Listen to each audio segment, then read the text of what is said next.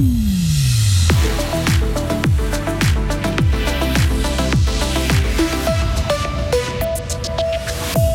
Comment adoucir les fins de mois de nos retraités? Le Parlement n'est pas convaincu par l'idée d'une 13e rente AVS.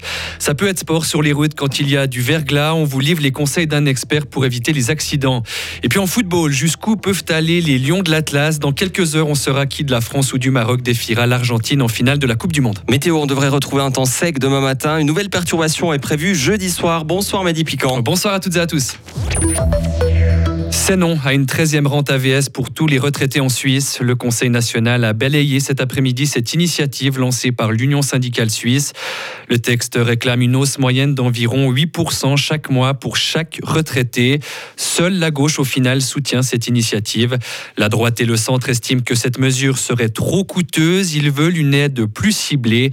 Benjamin Reduit est conseiller national valaisan du centre. Actuellement, on a trois chantiers hein, qui nous préoccupent.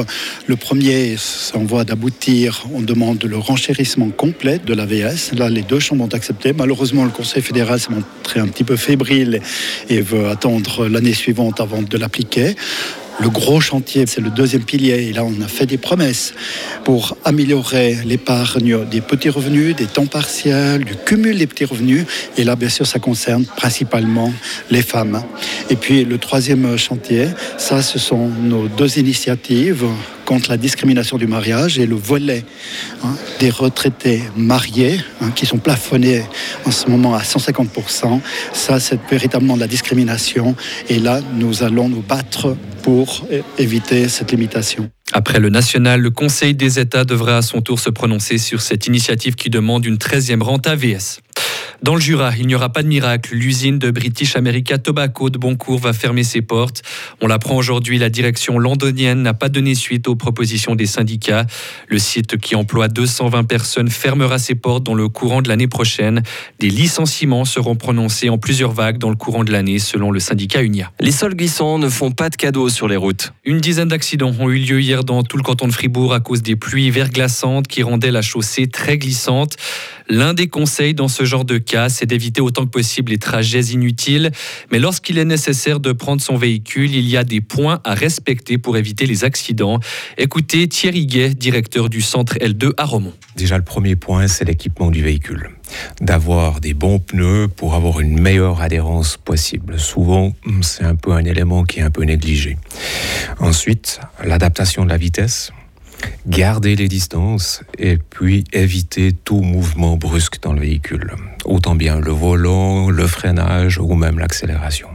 Quand vous dites avoir des bons pneus, c'est quoi? Alors s'il a 2-3 ans, il sera encore bon.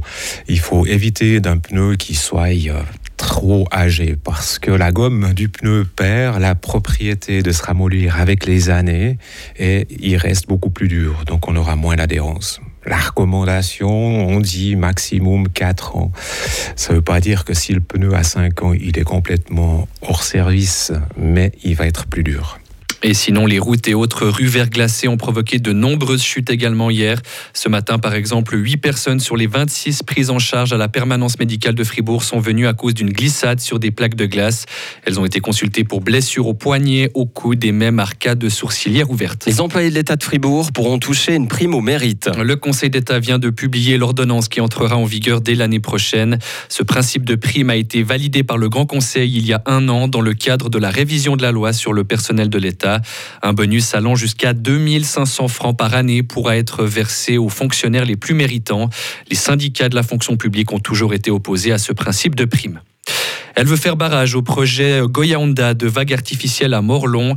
L'initiative populaire cantonale Sauver les Laviaux a été officiellement remise ce matin à la chancellerie à Fribourg. Elle entend inscrire la préservation et la protection du lac de la Gruyère dans la constitution fribourgeoise.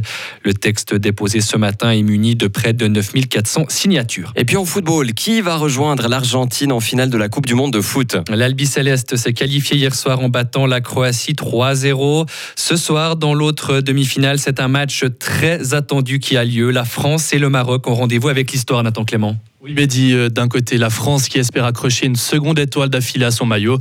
De l'autre, le Maroc qui est déjà devenu samedi le premier pays africain à se hisser en demi-finale d'une Coupe du Monde. Si la France est sur le papier favorite, attention à ne pas sous-estimer les Marocains, auteurs d'un parcours impressionnant. Grâce à une défense plus que solide, les Marocains se sont offerts certains cadors du tournoi comme la Belgique, l'Espagne ou encore le Portugal. Un chiffre, le Maroc n'a concédé qu'un seul but lors de cette Coupe du Monde, lors de la phase de groupe face au Canada.